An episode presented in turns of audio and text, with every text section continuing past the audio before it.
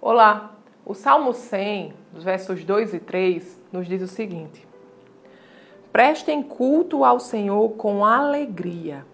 Entrem na sua presença com cânticos alegres.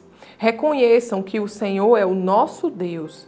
Ele nos fez e somos dele. Somos o seu povo e rebanho do seu pastoreio. Amados, é verdade, no mundo nós passamos por aflições sabe?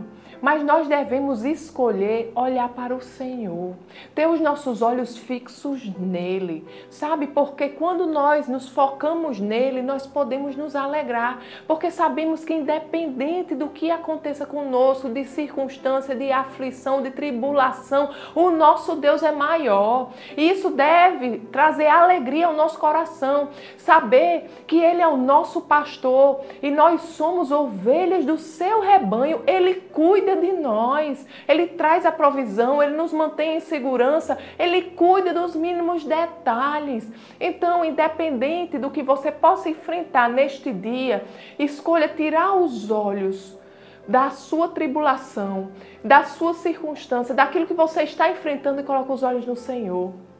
Ele é maior. Alegre-se, porque o Deus Todo-Poderoso está no comando da sua vida. Amém? Vamos orar? Pai querido, Pai amado, te agradecemos, Senhor, porque você é bom e cuida de nós nos mínimos detalhes.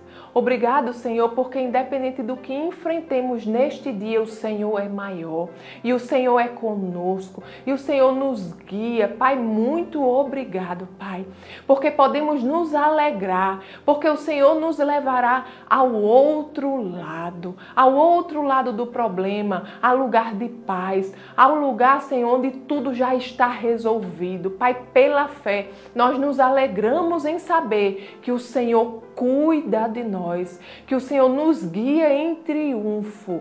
Oh, Pai, muito obrigado, Deus Todo-Poderoso, Deus que nos ama. Nós te rendemos graças, ó oh, Pai, por essa verdade em nome de Jesus. Amém. Tenha um dia abençoado e até amanhã.